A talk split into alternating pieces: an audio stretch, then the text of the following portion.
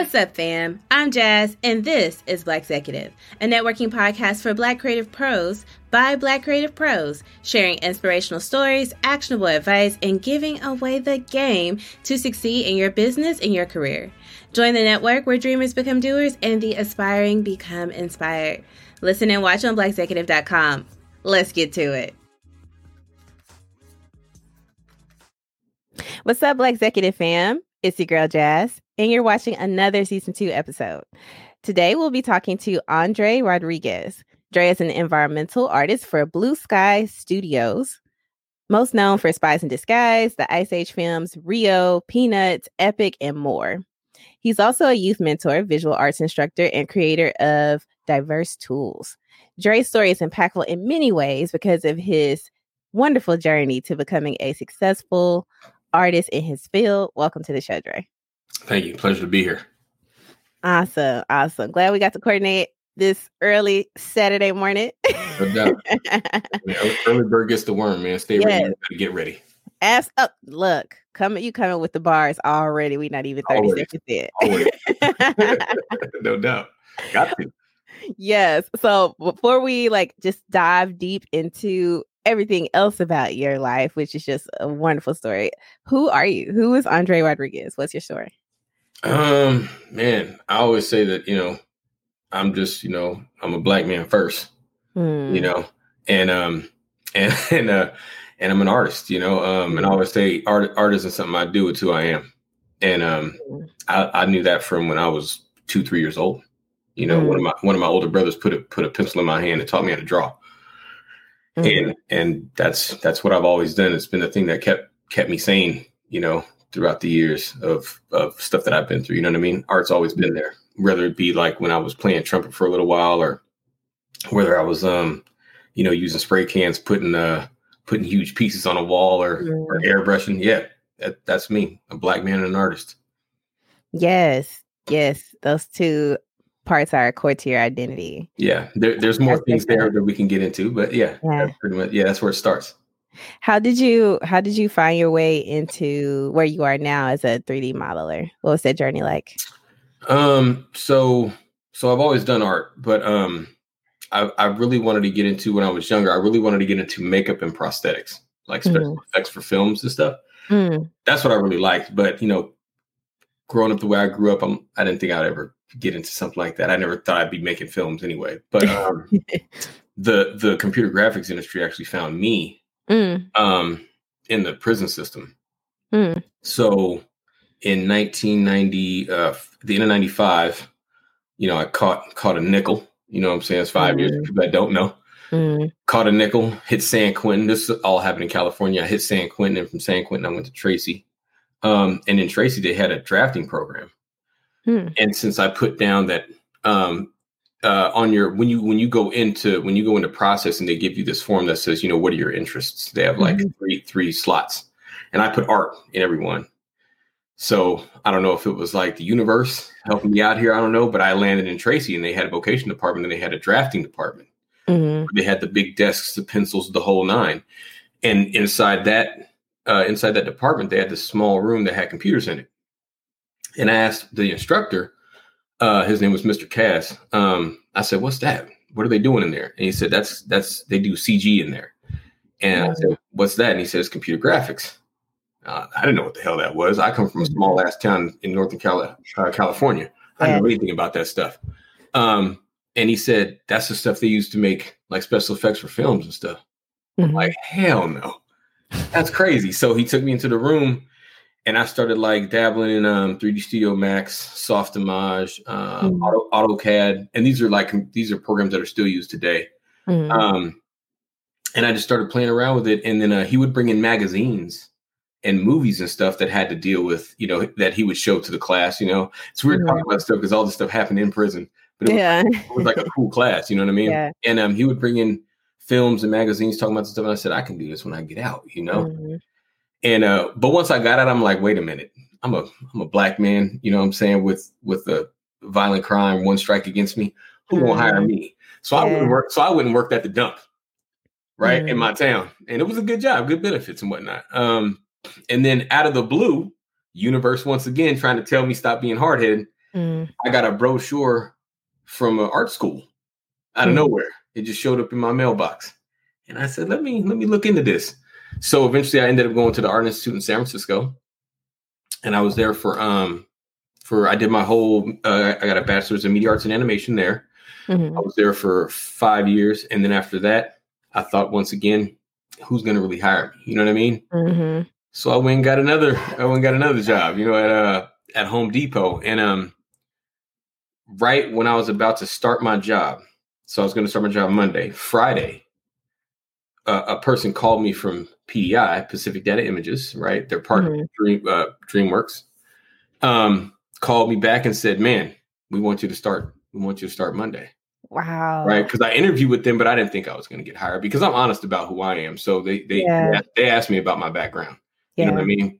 And I don't shy away from who I am because mm-hmm. I love me. I got I accept yes. you right. Absolutely. So I didn't think I get a call back, but yeah, he called me back and and uh in the interview, you know, he told me he didn't care about my past. It's like every Dre, everybody got a pass. Mm. You know, but I didn't think he was serious. You know, I thought mm-hmm. it was mm-hmm. just lip service. But yeah. yeah, he he hired me. That that happened in 06.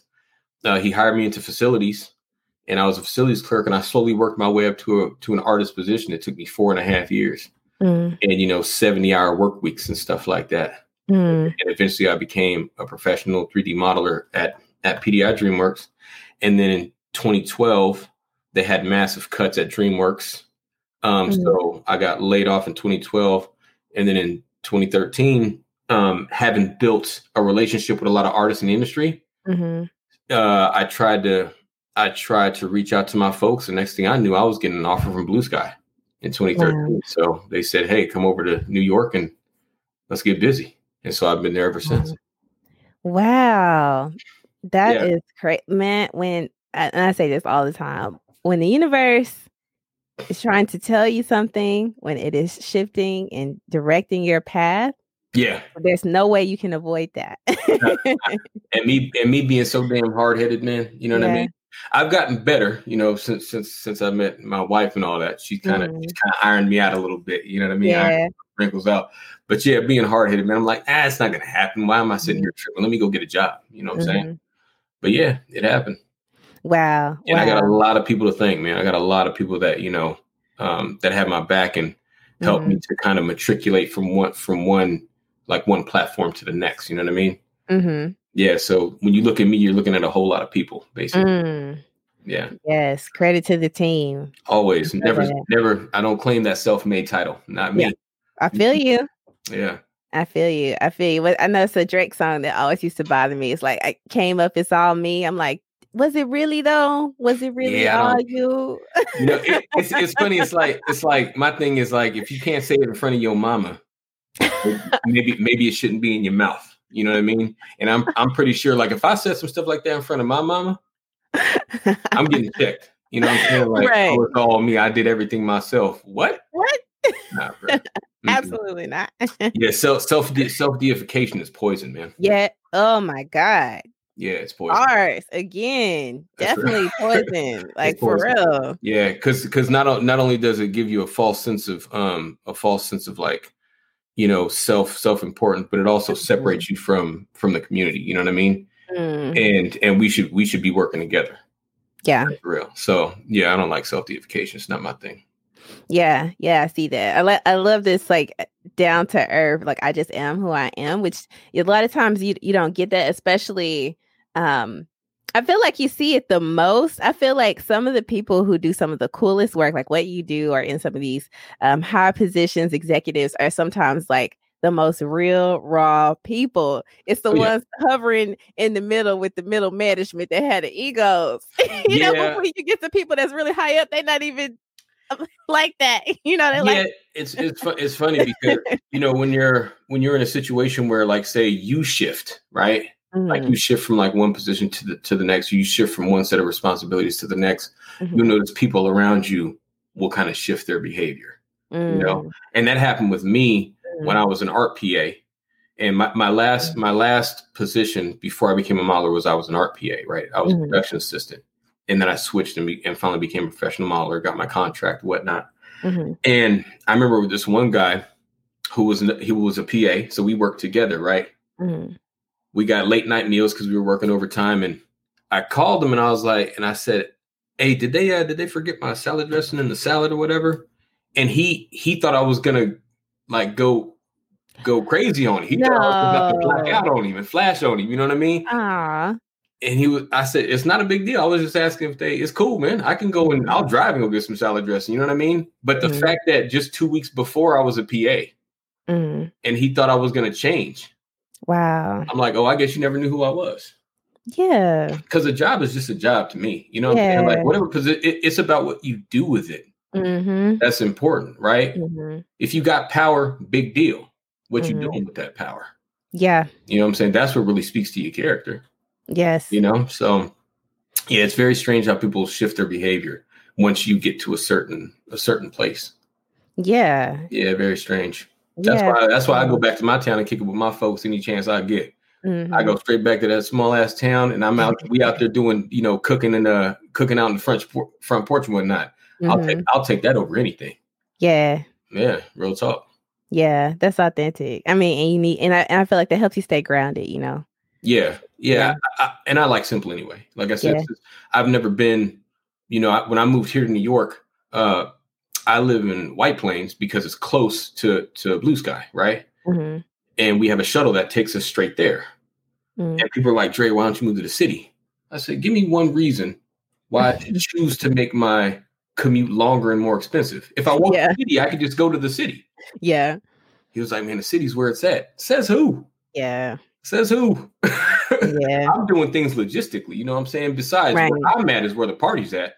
Yeah, exactly. I, I bring the spice. So I don't need right. I don't need to go to the city to to feel some type of way. I'm good. You know what I'm saying? Yeah, especially if you're from a small town. Like uh, me being from like a, a, the capital, but still a very small kind of town feel to it. Like mm-hmm. I like I like having space. I like to have space between me and my neighbors. I like having grass. yep. Exa- yes. The, the the smell of nature, right? Yes. Because when you go into the city, there's a lot of interesting smells. Mm-hmm. A lot of you know, you just like, wow, really? Mm-hmm. And it doesn't shut off. Yeah. There's no time to rest. There's no time to reflect. There's no time for intro, uh, introspectiveness. You know, mm-hmm. it's like yeah, it's not me, man. I, I I walk slow until it's time to move fast. Mm-hmm. You know what I mean? Because my, my OG told me walk slow and drink a lot of water. Mm. I, stay, I stay with that. Yeah, so I don't mm. need, I don't need to be in the city. Yeah, OG Kool Aid told me that. OG Kool Aid. OG Kool Aid. OG Kool Aid said, "Walk slow and drink a lot of water." Oh my goodness. That's what he told me when I was paroling. I had my had my bag over my shoulder. I was walking out. I was walking out paroling. He said, "Dre, you up out of here, cuz?" And I said, "Yeah, Kool Aid, I'm going, man." He said, "Listen, walk slow and drink a lot of water." Mm. And he went back to mopping the floor. yeah. I, wow. I, kept that. I kept that. I'm like, walk slow and drink a lot of water. That's what I'm doing, man. Patient. See, it's the simple stuff that that really just sticks with you. I always say life. I always say life. Life is complicated already. I'm not going to give it any help. Mm. I ain't doing that. Mm-hmm. Yeah. Nope. Yeah, yeah, yeah. Yeah. I feel that. Yep. I'm eating. I'm creating. I got. I got a solid person by my side. I'm good. Yeah, that's what you need. Yeah. Every everything. Everything else is all extra. Everything else is just extra blessings. Yeah. Mm. Yeah. Yes. So think thinking about, you know, we just got talking about the city and and um, you know, you being near New York. So you spent some time teaching at the School of Visual Arts. Mm-hmm. Um, so how did that come about? Like what made you I clearly see um, your, your passion for the community and giving back. How did that come about? So so I met uh I met an artist at Blue Sky. His name's John Lynn. Mm-hmm. And that dude, I owe him a lot because he took he took my game from like here to here. Right. Mm. When I first got to Blue Sky, I would just I said, listen, I just want you to model and I'm gonna stand behind you and just watch what you do. Because he was so fast mm. and efficient. And I would just ask him, wait, stop right there. What did you do right there? Okay, now stop right there. And he would just take the time to, you know, to um to show me all these different techniques. So he was teaching at the School of Visual Arts. Mm-hmm. He said, Dre, you need to go over there and teach, man. I was like, I don't know about that, bruh that's a lot of response. That's a lot of responsibility. When I when I think about teachers, teachers aren't just passing knowledge from themselves to another person. Mm-hmm. They're shaping society mm-hmm. for the next generations. To, that's deep. Yeah. Right. That's how I look at teachers. Right. Mm-hmm. I said, man, I, am not ready yet. He was like, Dre, man, you're ready. You know what I'm saying? With with with where you came from and your process of, you know, starting here and ending up here, you need to go teach. And it mm. took me, it took me like a year and a half before I finally listened to him. Mm. And so, because I went to I went to a, uh, a school of visual arts, um, like a portfolio review where we're reviewing portfolios, you know. Mm-hmm. And he just took me with him. He's like, "You're an industry professional. You can give critique. Cool." That the head guy at the time over there, um, he was like, "Oh, you're you work over at Blue Sky. Take my card. Let me know if you want to come teach." It was that quick. Mm. I was like, "I don't know. Um, let me think about it." You know what I'm saying? And um, but eventually, yeah, John was like, "Just try try a, a workshop class." Mm-hmm. And so I did a workshop class, and actually, it was like two. It was it was Saturday and Sunday, and each class was six hours long.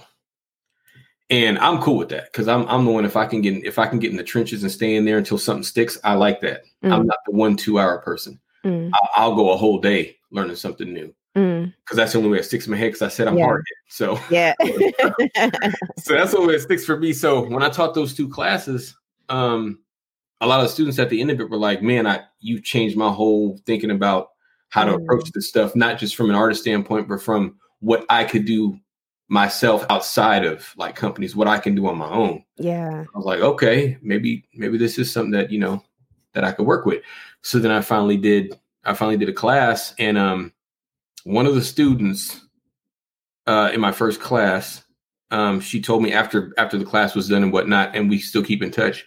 And she told me, You were my favorite student, or you were my favorite teacher mm-hmm. in my whole, you know, college career. And I was like, Whoa Wow. I said, but didn't you have such and such as a teacher? No names. I ain't gonna do that. I ain't put yeah. nobody on blast. And she was like, yeah, but he's not you though. Mm.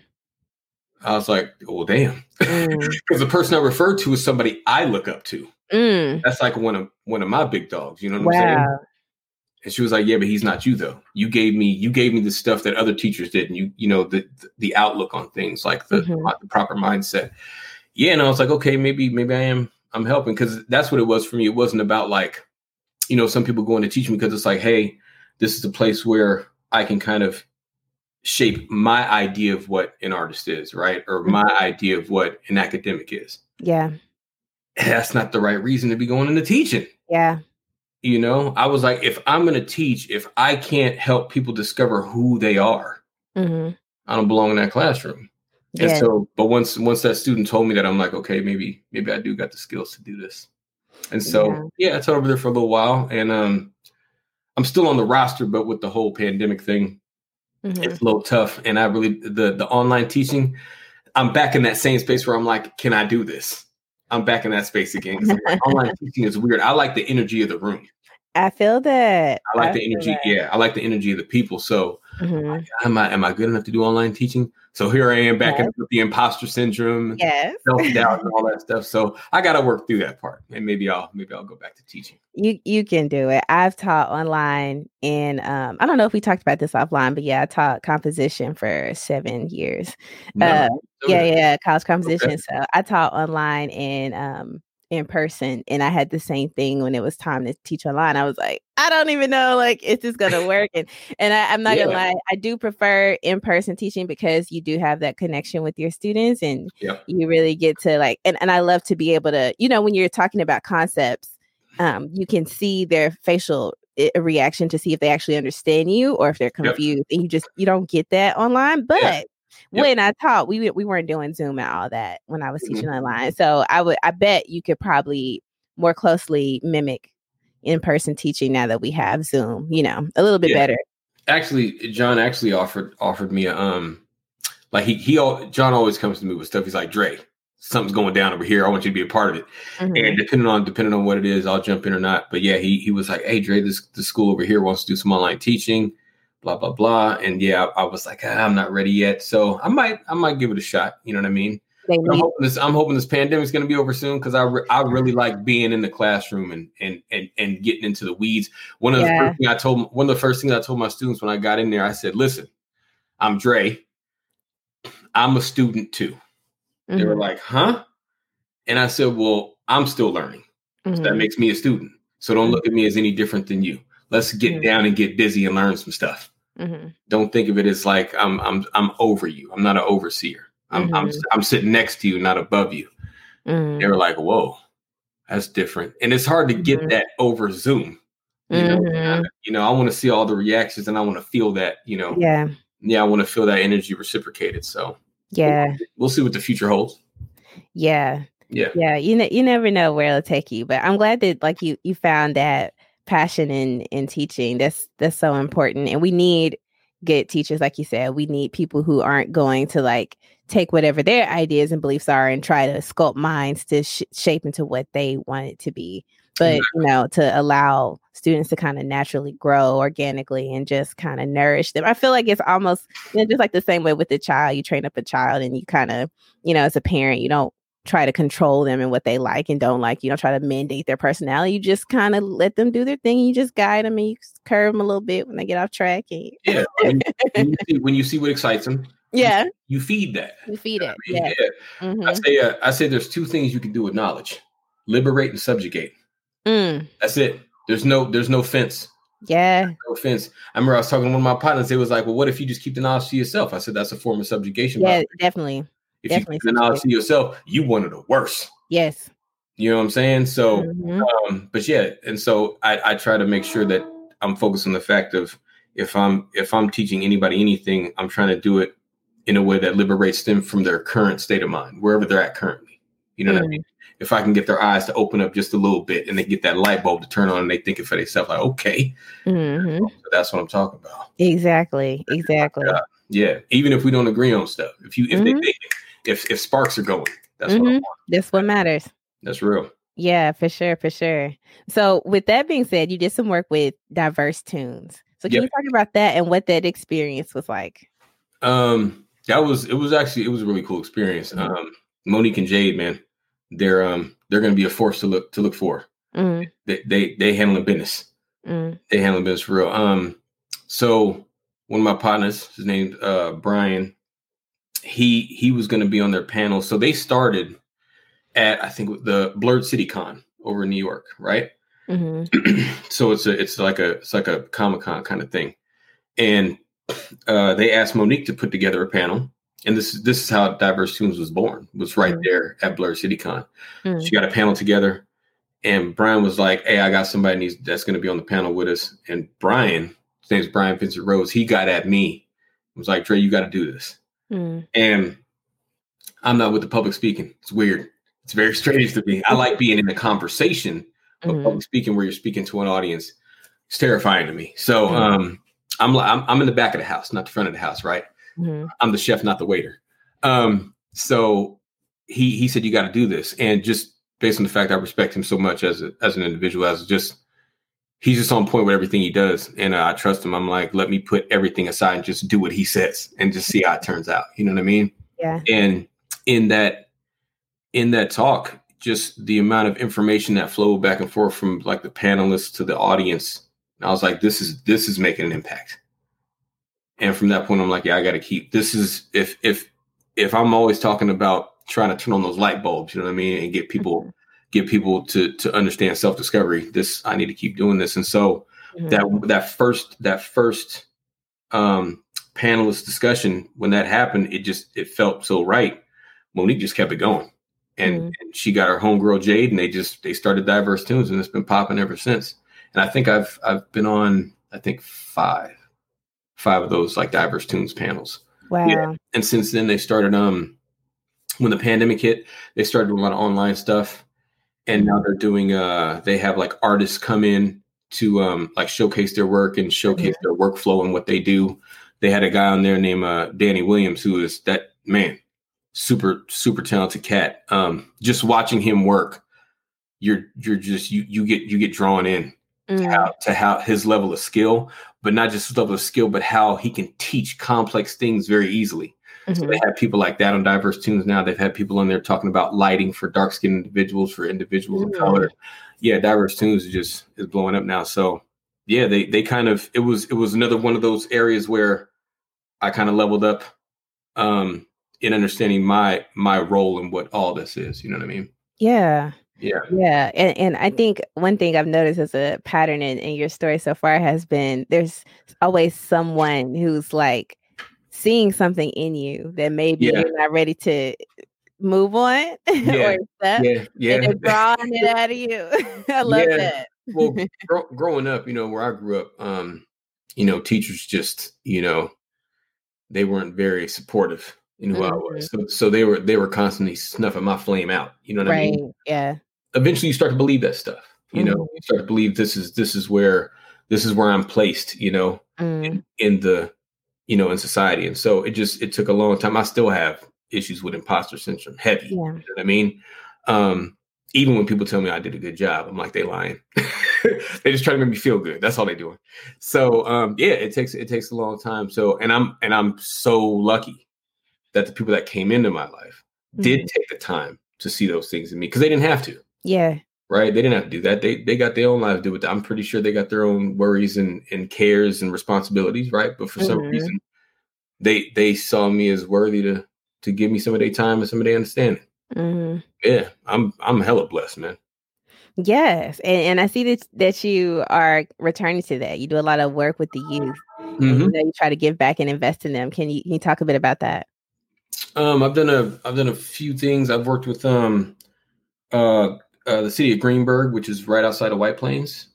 Mm-hmm. I, I, went over there and, and, spoke to a class about what I do. So they had different people coming, like kind of a career day kind of thing. Mm-hmm and they had um, different people coming from like uh, different industries. You know, they had people coming that that studied law. They had people come in, in for entertainment. I think they had some people come in that were like professors and colleges and stuff. Mm-hmm. And um, so that was the first time I think I came. I went and spoke to um, like kids in high school, right at that mm-hmm. at that level, ninth, tenth, eleventh. Um, and that was cool because they don't they don't give a damn how you feel. Mm-hmm you know, if you ain't connecting, they'll let you know. Yeah, so, sure. Yeah, your kids so, don't play. yeah, so it's like so I, I like that because I remember when I was that age, I was the same way. You know, mm-hmm. like if if if you're not my art teacher was the only one I connected with in high school. That's mm-hmm. it. Everybody else was, you know, well, my art teacher and my in-house suspension teacher. Oh my goodness. She she was she was cool people's. Um and so and so and so yeah, it's like um, I was the same way where if if I know you if I know you just give a lip service, yeah, I'm not I'm not mm-hmm. responding to that. You know what I'm saying? If yeah. I if I see through what you're saying, if it's hollow, yeah, I'm not I'm not participating. You know, mm-hmm. you get me excited, then right, you make me feel liberated, mm-hmm. I'm, then I'm going to reciprocate. So, like talking over there, City Greenburgh doing that talk was was eye opening because you can't tell if you connect, right? They're not giving you anything, right? They're not. They they have like they have like stone faces. They're not going to give you anything. And then at the end of it, um, the guy that was heading up, his name's uh Troy Millings, another good brother. Mm. Uh, very that dude. He's on the he's on his way too. Mm-hmm. that that brother's amazing. Um, he sent me a video of of um. I'm to get emotional right now. He sent me this video of one of the one of the the young ladies that was in the class, and she said um, that out of all the talks, when she heard mine, because I talked about how I went from you know uh, humble beginnings, hitting hitting the prison system and having to deal with parole and all that. Mm-hmm. She said hearing that kind of helped um, demystify all this stuff. Like these obstacles, we have ways around them. She was like, mm. if, if, this dude could make it, I know I'm good. And I was like, whoa.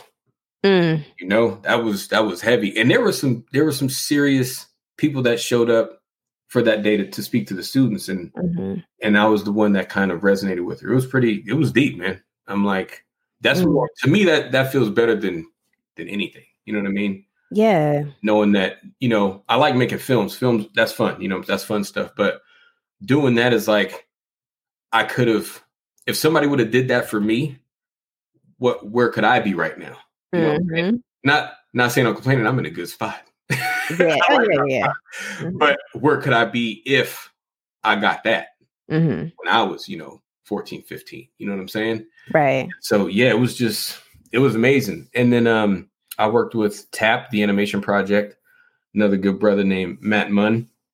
He works at Blue Sky. Um, he works with TAP a lot, and we did a, a a few of us from Blue Sky did a story development class for some of the kids at TAP. Um, mm-hmm. and I think that's one of the most important things when you think about like entertainment, film, TV, is that we don't tell our stories. Mm. A lot of us are not in that space. It's getting yeah. a little better right now. Yeah. But that was cool to see these kids go from, you know, not understanding story to now thinking about, oh, after I'm done with this story, I'm about to create something else and I'm gonna work, I'm gonna find some people to work with and and I wanna I, I have a series in mind. And it's like, oh, mm-hmm. they're, they're, really some of these kids really it shifted. Like yeah. shifted for them. You know what I'm saying? So that was another um that was another uh, organization I worked with, and then I also did a couple of talks at Westchester Community College in Yonkers and Mount Vernon. Mm-hmm. Yeah, a friend of mine, uh, she used to work there at the college. She was a, a, instructor there, and she had me come in and talk to the students. And it's it's crazy how you know so the messenger is important, right? The message is important, but also the messenger. And when they saw me come in there, they were like, and they hear I'm talking, right? Mm-hmm. They, they, they, see my they see from the crown to my get down how I how I put messages across, and they're like, "Hey, this cat is not, you know, he ain't square." You know what I'm saying? Yeah, yeah, yeah. yeah I'm not a square, but I'm sharp like one. Um, so so so so they immediately are like they they're listening. And I remember one one uh one young brother, he said, "I want to get into um I want to get into computer science." Mm-hmm. I said, "Let me tell you something, man. You get into computer science, you'll never be without a job." Oh yeah, oh. I said everything you do, everything we do right now, mm-hmm. from designing cars, our phones, computers, medical, military, everything is computer science. I said you will be. I said you'll be making six figures in no time. Straight out of college, he was like, "Are you serious?" I'm like, "Bro, I know computer science people." Yeah. yeah. And so he was like, and so right there, I saw him. He he became convicted right then and there. Mm. He was like, "That's it. Um, I, I know I'm on the right path." Mm. Yeah, because he was he was thinking like, I don't know, what should I, you know, is it is it viable? Is it something that that I'm allowed to do? Is it something for me? And I'm like, bruh, no, you good. Just stay on that path. Yes. And I know, I know so often we need that. Like we have that thought, even if we never say it, it's like, am I allowed yeah. to do this? Am I allowed to be in this space? Like if I get this degree, if it doesn't matter how many credentials, will I mm-hmm. be able to have a career? Will I make it? And like I'm sure he just needed someone to give him that like green light, like, yes, and I yeah. people are doing it. Do it. yeah, it was it was amazing, yeah. and, it, and it was so to me it was so simple. But then after like leaving leaving class and heading home, and I'm like, man, that cat's about to be. He's going to be writing code for the next the next development of an AI script or, or you know something crazy. Yeah. And I'm like, thank God, man. You know, because where was he going? I don't know where he was going before. Yeah. I just know now. I know that he's not going that way. He's he's on his path now, and that's cool. And so, yeah, I think I do owe. I owe a lot mm. because, like I said, a lot of people poured into me. So mm-hmm. to not do that for others, I'd be a sucker. Yeah, hundred percent. Yeah, I feel that. Yeah, my heart don't my heart don't don't pump that way. I'm not a sucker, so I, gotta, I gotta do I gotta do my job, man. I got OGs to answer to. You know what I'm saying? like Dre, what you been doing? Yeah. you know? Yeah, I do got people that, that'll that'll call me on my yeah. stuff. Like I, accountable. I've been I've been working, player. Yeah. you know? yeah, that that yeah, youth definitely they need that, you know, um touch on their minds and, and that's a that's a passion for me too anytime i can uh, have the chance to talk to little girls especially black and brown girls particularly i seek Absolutely. out because they need to see it and and then to be able to be like i know for me as a kid you know, I didn't have that influence that was like, you know, I want to be a writer. So everybody was like, oh, that's so cute. She wants to be a writer. You know, there was, but there, my field was right. so new. Like the tech writing as how it is today and UX was so new. There was nobody to say, like, you can st- be in tech and be a writer right. too. Like you can, right. you can enter that industry. So I kind of had to navigate that path on my own. So anytime I get a chance to talk to you, I'm like, you can be a creative and also have a job in the tech industry yeah. and make a living and not be a starving artist. And you can do this. And yes. you can do this. You can do whatever yep. hell you want. Exactly. Damn right. That's exactly. right. Exactly. Yeah. Exactly. They need that. They, they need do. that so much. And I'm glad that we have impactful people like you that, you know, can share real stories because it's easy it's easy to to me i feel like the best public speakers are the ones like you who like i don't speak it's not really my thing i don't really do it and then they and they don't really just you know yeah. because they're so busy you know doing grassroots efforts and being in the weeds but those are the stories that are impactful because then you have people who are just telling their story and it's like it's an inspiring story but they didn't go through anything they didn't experience anything or they had like a, a leg up they had a hand up, you know, they came from Yeah. the stereotypical American background that we hear the mm-hmm. American dream. And it's like, well, of course you did that, but that that's not my narrative. I can't relate to that, Yeah, I can't. you know. So you Yeah. need someone who you can relate to. Yeah, like if you if you you walk a mile in my shoes, you you gonna have corns before you get around the first block. Yeah, You know. yeah. So, yeah, that's and that's that's why for me, I try to find those people out because you know we're out here. You know what I'm saying, and a lot of times we're we're embarrassed or ashamed to to talk about you know what we went through and Yeah. because you know being vulnerable, right? We look at that as a form of weakness. we we got to get over that too. yeah. and uh, and understand that being vulnerable is a is a is a sign of strength. Actually, hmm yeah. So I'm looking for those kind of people that because I was in that same space where I said I know that's not for me. hmm You know, I can't I can't do that. You know, I won't. I'm not allowed to. I'm not. I'm not in that. They're not going to let me in that room. hmm And now that I got rid of that, I want to find the people that think that way hmm because those are people that really need. They need more. Um, they need that equity, right? hmm they need that emotional equity. They don't. They can't just. You can't just hand them a, you know, uh, some type of catchphrase and and, and that's enough. No, they Yeah. need. They need time. They need time and care. You know, hmm and I think that's that's where, for for us, that's who we are naturally.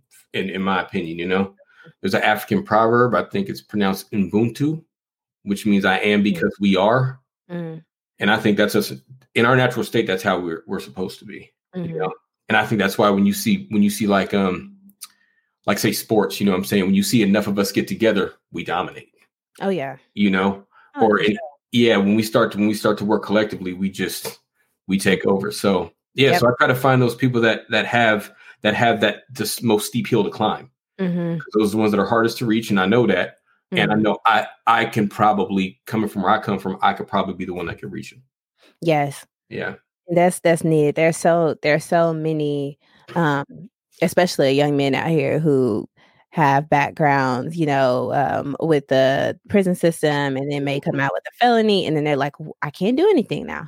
What can I do? I have to work minimum wage jobs until I die. Like, what can I do? and and was and what's crazy is I I said the same thing, and what's even worse is when you get a good job. Like I said, when I worked at the dump, the dump paid well, hmm benefits, retirement, four hundred one k, the whole nine, hmm right? So that means I could take care of my family, right? Because that's that's what that's for for me. A man's supposed to protect and provide. That's first off. Right.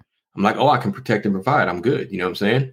Um, so that's even more dangerous getting to a space like that, right? Because you think you got you got a cool you got a cool leg up. You know, you good, right? I'm not I'm not being I'm not going back and forth. I'm not a recidivist. I'm not going back and forth in the prison system. I'm bringing home a good paycheck. I'm paying my bills. It's like, but we can be so much more though, right? hmm but it's hard to it's hard to see that unless somebody's right there in your ear, right? Mm. Just like how Brian did to me was like, Dre, you're going to be on the Diverse Tunes panel. That's it. Let's let's go. Yeah. You know, and it's like, all right, okay, let's let's see what happens. You need those kind of people. You know what I'm saying? hmm So, and I'm trying to be one. I'm not. I'm not trying to just receive. I'm trying to give that back. Yes. Yes. I see that. I see that. So I feel like this is already you kind of already said this, but what what has been like the most rewarding part of your career and what has been the most challenging? Um, let me think. Hmm, the most challenging. Well, I think the most rewarding part is just working with the people I work with. Mhm. um, because that you know, like I said, when you're dealing with solid people, you can work 60 hours a week and it doesn't matter because you're enjoying the people that you're around. You know what I'm saying? So that's been that's been kind of that's been amazing to me. And um the most challenging is probably dealing with the imposter syndrome of it all. yeah. You know, like like you know when you so on Spies in Disguise, I made this. I don't know if you've seen the film, but I made this drone that's throughout the film. This thing open. It's like a drone. It opens up. It's got arms. It's got guns. It's, it's crazy.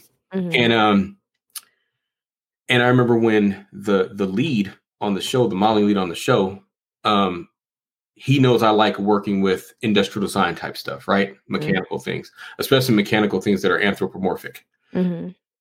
He he gave me he gave me that assignment without it going to previs. So previs is short for pre-visualization they Mhm. kind of get the gist of things, the scale of things, the, the rough, they, they rough everything out. Mhm. He knew I love this stuff, so he just gave it to me. Right. So we passed over previs and I was just in my mind, I'm thinking of all the ways that it's gonna go wrong. mm. all the ways that you know I'm gonna I'm gonna fail at this thing. You know what I mean? He was like, Dre, you got this, man. You've been you've been you've been working. You've been in this industry for a long time. You know what to do. You know what I'm saying? Just mm. I, I trust you. So it was his trust in me and him being so relaxed about it, like, ah, you'll be fine, you know? Mm-hmm. And then lo and behold, that thing went from it was supposed to be, it was supposed to be in the in the film uh like a for a few sequences and that's it. But when I finally showed this thing to um like directors, rigging animation, we had a big meeting and I showed this thing open up, like the arms came out and everything. Everybody just went, oh. And then it went from being in a couple of sequences to being all over the film. They yeah. kept the film through the whole film. Yeah. And I was and and some of that some of that great experience got robbed because of my feeling that that feeling of imposter syndrome. You know, mm-hmm. I could enjoy all of it. I was always just thinking, when am I going to like make this thing go wrong? Mm. So that's so that's like it's still it's still a bag of bricks I'm carrying around. I'm getting better at it though, Jazz. I'm trying. I'm trying.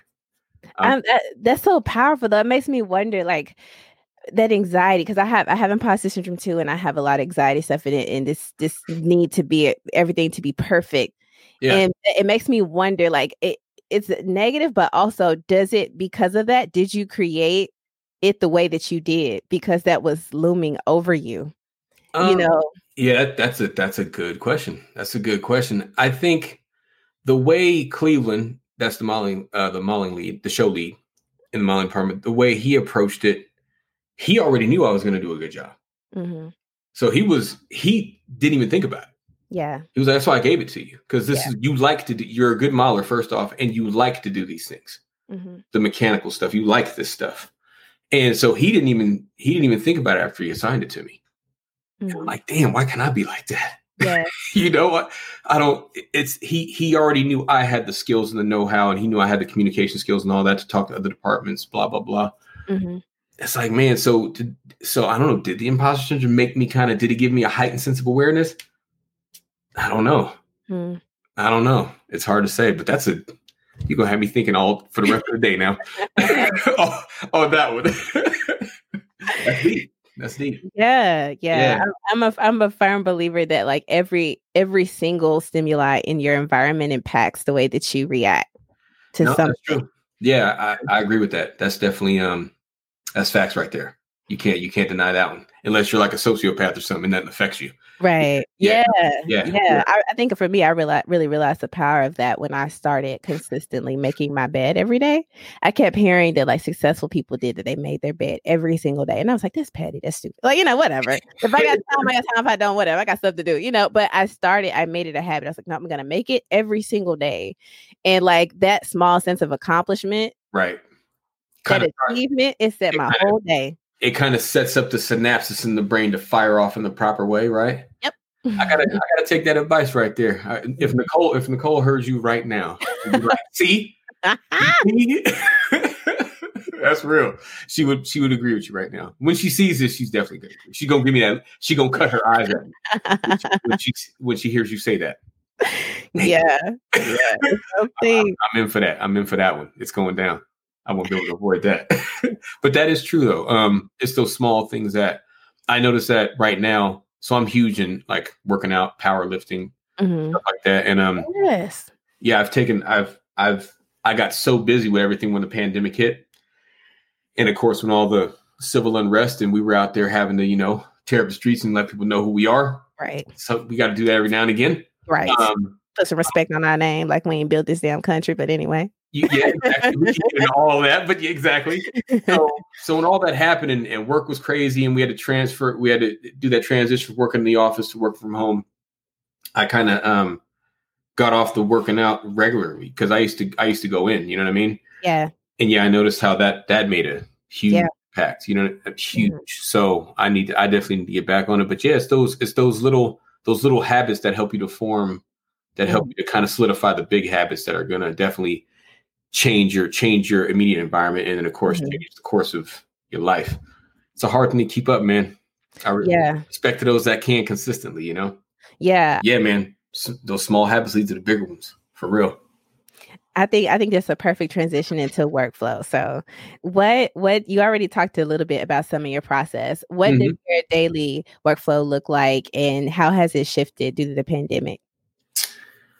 Okay, uh, let's see. So, well, so I'm an environments artist. So, what we do, so anything that's not related to the characters of a mm-hmm. film, we have to build all that stuff. So, cars, buildings, streets, forks, knives Mm-hmm. Like anything you see in an animated film, all that stuff is built by modelers. yeah, so I'm on the environment side, everything outside of characters. So I think as far as the workflow, what's tough about it is it was a lot easier when, you know, so if I'm working with, say, I'm working on like the drone, I was working a lot with rigging and animation, right? Because animation is going to take this thing and they're gonna they're gonna make it emote, right? It's gonna it's gonna it's gonna show character in its movement. So I was working closely with animation and rigging, but when you're working from home, I can't just hop up and go over to, you know, go over to mm-hmm. my homeboy's, you know, cubicle and just talk to him. You know what I mean? Yeah. it's happening in real time. Now we have to set up Zoom meetings, mm-hmm. see who's available, right? We have to we have to slack somebody, wait for them to respond to find out when they can be available. Mm-hmm. There, there's there's all these new barriers, right? Mm-hmm. In in between in between finding like discovering the, the problem and diagnosing it there's a mm-hmm. lot of there's a lot of steps in there now which you know when you have more steps it ruins the rhythm right ruins the mm-hmm. momentum so that's that's been the hardest thing because what we do is creative and it's collaborative mm-hmm. right and you know when you have something that's creative and or collaborative you want to get rid of the you want to get rid of as many barriers as possible mm-hmm. and the pandemic presented all these new barriers yeah. And so that's been that's been the hardest that's been the hardest thing to deal with. Um and also just being around creative people, you become more creative, right? Mm-hmm. They might say something in passing. That is the thing that you needed to to you know help you with the assignment that you're on at the time. You know what I mean? Yeah. Like all all that's kind of been it's it's it's strange. That that's the even though we're all creative, that that small thing we've learned is pretty damn huge. yeah. Know? Yeah, so that's that's been the hardest part. But as far as workflow wise, I don't think not too much has changed because you know for us everything is done in the computer. Mm-hmm. So so you know after we model something, we do a we do a quality checklist for the model to make sure it's all good, and you know we put it into the pipeline, and we have we have certain tools that do all that for us. Right. Mm-hmm. This goes back to the cat that wants to be a computer science major. Mm-hmm. All that stuff that's working in the background, they handle that, right? They yeah pipeline that allows us to do this stuff. So when we look when we're looking at the screen, all we're doing is creating. Mm-hmm. And so so the workflow hasn't changed that much. It's been more, I would say the, it's been more a spiritual change. Hmm. And a creative and a creative and a flow of creativity change. Yeah. Yeah, that that's changed for us. I, I think that's a very accurate description because I have a, a, of course, I'm a corporate creative. Um, so I, I'm surrounded by creatives, and I think that is definitely accurate of like what we've experienced, even though we're on Zoom and constantly way too much. Um, but yeah. it's because we're trying to make up for that um that spiritual process of creating when you have that synergy going in a room with other creatives and you're working on something and you're working mm-hmm. towards something and you're feeding off of each other and yep. you know you just can't you just can't emulate that the same in a virtual no, environment? You can't. yeah you can't. And and and kudos again respect to the people that can man. Yeah. Some people some people can can bring that energy through the through the screen you know what i'm saying? It's it's amazing. I'm like i can't bro yeah just, it's it's hard. Yeah i want to i want to be i want to be i want to be able to look over and see my peoples with mm-hmm. you know what i'm saying we're we're sketching or we're we're watching something on the monitor i want you right there mm-hmm. you know so yeah it's uh it's it's just been for me it's been a longer uh a longer period of adjustment than some of my other like coworkers and stuff like i'm still adjusting mm-hmm. to it yeah. Yeah. Yeah. Yeah. So that would be uh that would be the thing I think that changed in my workflow. Not necessarily workflow, more like creative creatively and spiritually changed me. Yeah. Yeah. Yeah, I feel that. I feel that. I didn't I didn't realize how much um creating at work was a like a spiritual process for me until this happened and I wasn't able to see my coworkers. And I was like, I connected with my coworkers a little bit more than I thought, you yep. know, and I kind of yep, leaned exactly. on them a little bit more than I thought. mm-hmm. you know? Yeah, I, I, thought I thought I'm like, okay, as long as I'm up and running and I can work, I'll be cool. Yeah. And I thought that too. Man, arrogance. Yes, right? yes. Hubris. Oh my God, hubris. Yeah, for sure, for definitely for sure. Because mm-hmm. I know mm-hmm. initially we first got, you know, we were home. I was like, oh, it's popping. I'm an introvert. I'm about to be in my pajamas on these calls. Like I'm, you, you know, it's. It's cool. And then within a, a few months, I was like. I want to yeah. see my coworker. yeah, you just you just want to get on the Zoom to talk to somebody and see their face. What you doing? Right? Yeah, you want to see them laughing and joking. It yeah, it's like yeah, yeah, and I'm I'm lucky. I'm lucky because you know I got I got Nicole over here. You know, so I'm not mm-hmm. alone. But there's yeah. some of my folks. You know, they you know they're single, so they're just trapped in the house by themselves. Mm-hmm. So I can't even imagine what they're what yes. they're going through. You know, I, ha- I also have coworkers who are single, and, and I have my partner and, and three little ones. So my two dogs, and my house is pretty active. Yeah, you good. I, have plenty of, of, things to stimulate me. You know, people to right. talk to. But I yeah, I have coworkers who are just like alone, no animals at all, or like nothing, and I'm like, oh God. Yeah, that's I can't even. Yeah, I can't even imagine. One of my good coworkers, um, you know, we we talked about how he was feeling. He recently moved back closer to his family, which I was happy he did that. You know what I mean? Because now he's he's completely different now. You know what I mean? Yeah, awesome. But yeah, for a while he just you know he would say, yeah, I'm having. He's making he's trying to make light of it, but he said, yeah, I'm having a a hard time adjusting this. You know, being, and he's he's a serious introvert. Mm. He's seriously an introvert. He he's cool with just sitting at his desk and working, right? Yeah. So I thought he'd be fine. Yeah. Nah, he wasn't fine. Nah, he's like, no, I'm, I'm having a hard time. Uh, I'm struggling with this, and I'm like, damn, Adam, Adam struggling mm-hmm. with this. What's going on with that? I'm like, yeah, this is heavy, man. Yeah, I would yeah. say it time and time again. You know, at introversion, extroversion, regardless, humans are social creatures, and I think yeah. we've all realized that. It, regardless of where you draw that energy from, you, yeah. you, we have to engage with other humans at some point. It's just it's in our DNA. It's encoded in how we were designed. So we need that. No doubt, no doubt, and hopefully uh, this will be the last time we have to. I mean, you know, cheat Cheetos out of the office. So ho- hopefully we have. Um, hopefully the next person that's in there, you know, hopefully Biden. Yeah. Not, not saying I'm a fan, um, but hopefully he'll follow science. Yeah, yeah, yeah, yeah. I, yeah. I feel, I feel that. All right. So as we get ready to um, wrap up, as we get close to time, I have three questions Mm-hmm. Uh, before I always ask every guest. Okay. Um, so the yeah, first one. heavy. not that heavy. Uh, the, the first one. What is a current or recommended read? It could be any read. It could be related to personal growth, your your career journey, anything. Hmm, recommended read. Um, I'm still reading. Um, hold on, let me get. Uh, Michelle Alexander wrote it. Um, the new Jim Crow. Mm.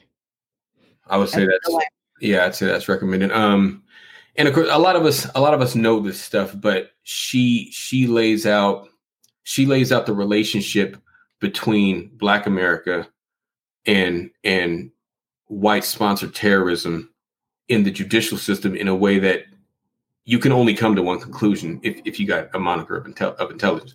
Mm-hmm. Um, you can only come to one one conclusion, and that is that we have to we need to have our own um we need to have our own set of standards within our communities you know what i mean yeah because reading her stuff like i knew a lot of it but how she how she connected the dots man mm-hmm. Ooh, the new jim crow there you go. That's a good one, and that's a classic. So if you have not read that, it definitely needs to be in your collection for real. Yeah. Um, especially yeah. as a person of color, um, especially if you're black, like yes. you need yeah.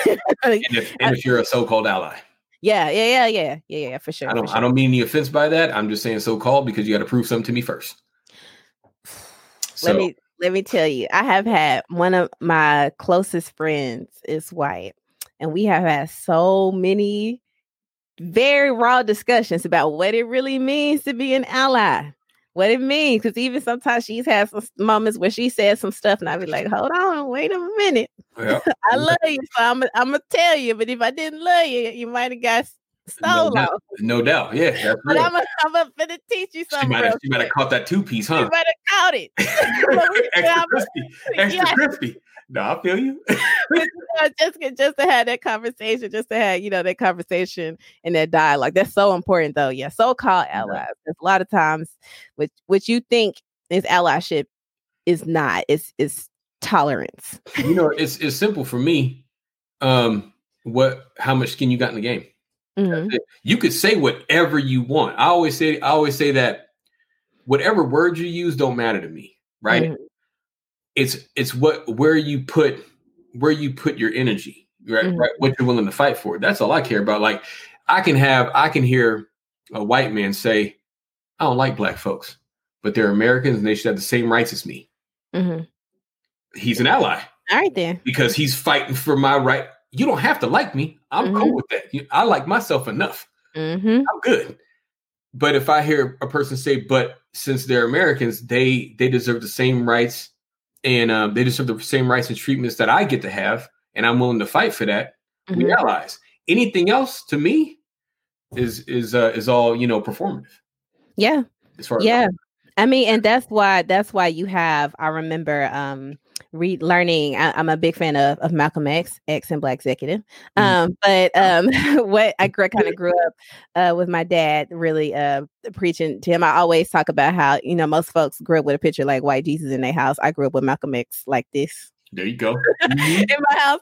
Um, so um, you know, my dad was always on that, but I remember when I was reading about how um he had to go like based on the orders of Elijah Muhammad to like meet with the Klan and everybody was like, "What? Why was the NOI meeting with the Klan?" Right. And it was this. It was because at the table they're like, "Look, we want the same thing at the core. I don't like you. You don't like me."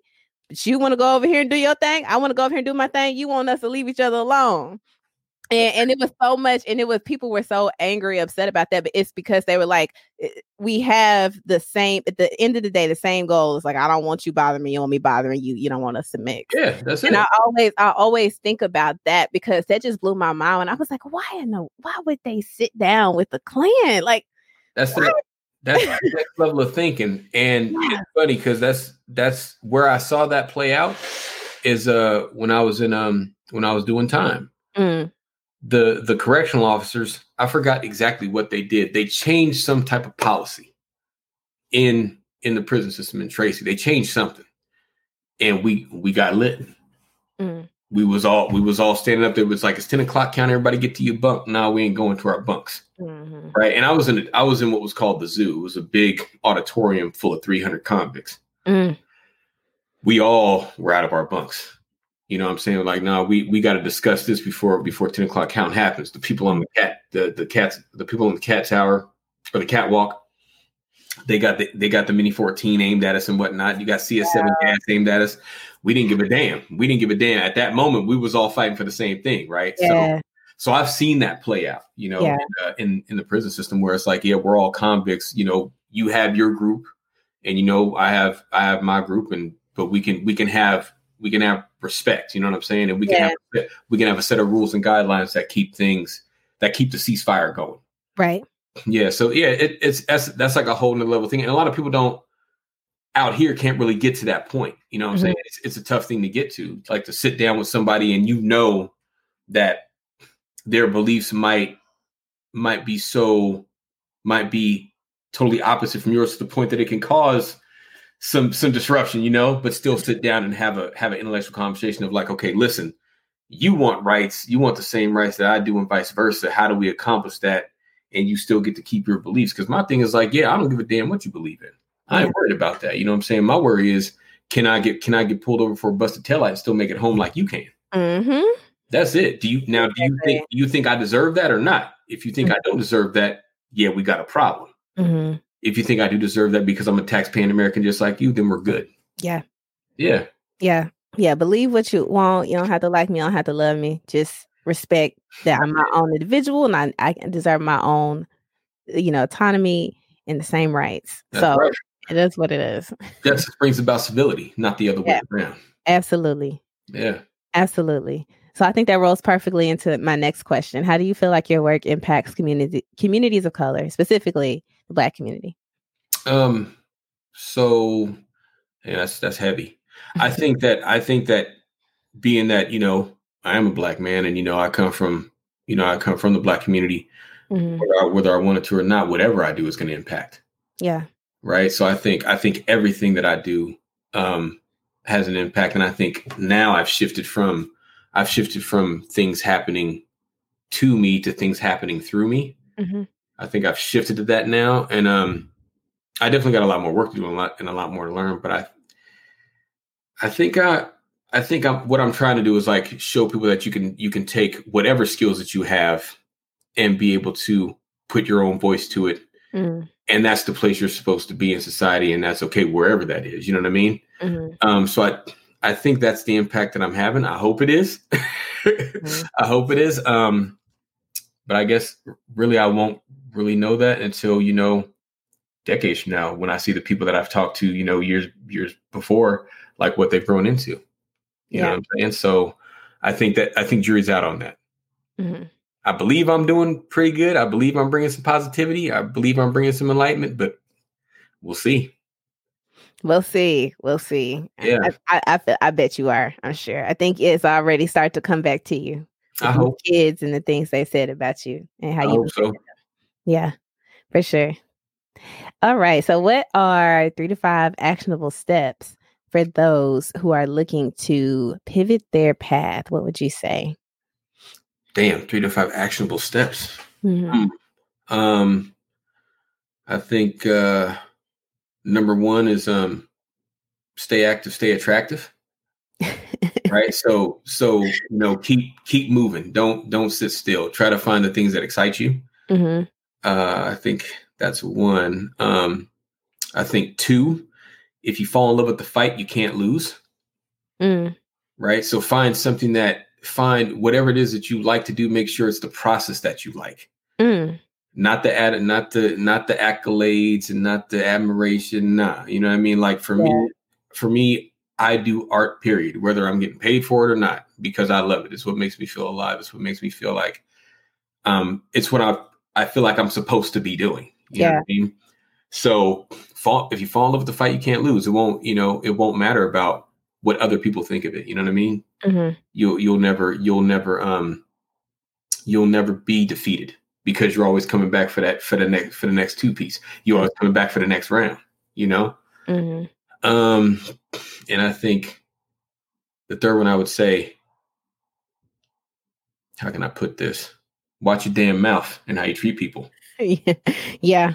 Yeah, because you never know who you're talking to at mm-hmm. any given time. You could be talking to the next CEO of whatever, you know, you could be mm-hmm. talking to the next president of the United States. You don't know. Yeah. You know, I think I watched uh I watched Kamala talk about, you know, when she was talking about her mom saying, I'm sure my mom didn't expect me to be vice president one day, and then here here I am, you know? Yeah. And um, so yeah, watch your mouth. And uh I would say, yeah, I would say a fourth one. Uh, walk slow and drink a lot of water. Pass it all along. Man, it, it, it's worked for me. Oh my god, yeah. it's worked for me so well. yeah, yeah, yeah. You can do a lot. You can be amazed what what walking slow and drinking water can do. I have a friend. Her entire weight loss journey was literally her walking everywhere and drinking water. There Just you go. Her yeah. whole. She lost hundred pounds. Like. And kudos to her. That's Literally walking, walking yeah. and drinking water. But last question to get you out of here. So mm-hmm. where can people find you online to keep pace with your creative journey? Um, so my my website is dre3d.com. Um and hell you can just my personal email, Andre Rodriguez SR uh at gmail.com. You can reach me there. I'm not um I'm not hard to find. If you do get at me and I don't get back at you, bother me. Mm-hmm. Get at me. I'm not. I'm not bougie. like Dre, I already sent you one email. Damn it! You know, say something back. Get at me, and I'll definitely. I'll get back to you. Y'all heard that get at him. So I'm going to drop all that info in the description if you're watching this on YouTube and in the show notes if you are listening in your car or while you're working out or whatever you're doing, whatever you do to listen to the show. But thank you, Dre, for taking the time to talk to me this Saturday. And like dropping everything that you drop. Like you you have so many like two or three word phrases. Like I'm just gonna make a whole list and like put it in the Somebody, some, some of my folks told me I should write a book of Dreisms. I'm like, I don't know. I I I would buy that. I would buy for real. Like, look, hey, you know, digital digital uh, assets. That's my thing, man. Throw that up. Throw that up. Put that on on your website. I might, you know what? I might have to work with you on that. Yeah, for real. I might, I might need some. I might need some uh, some guidance. yeah, I download it for sure. no doubt. And, and and thank you for having me here. It was uh, It's an honor to be here. Thanks for watching Black Executive. Join the conversation in the comments below and be sure to like and subscribe. You can find a full list of all available podcast episodes on blackexecutive.com or wherever you stream. Until next time, keep aspiring to inspire.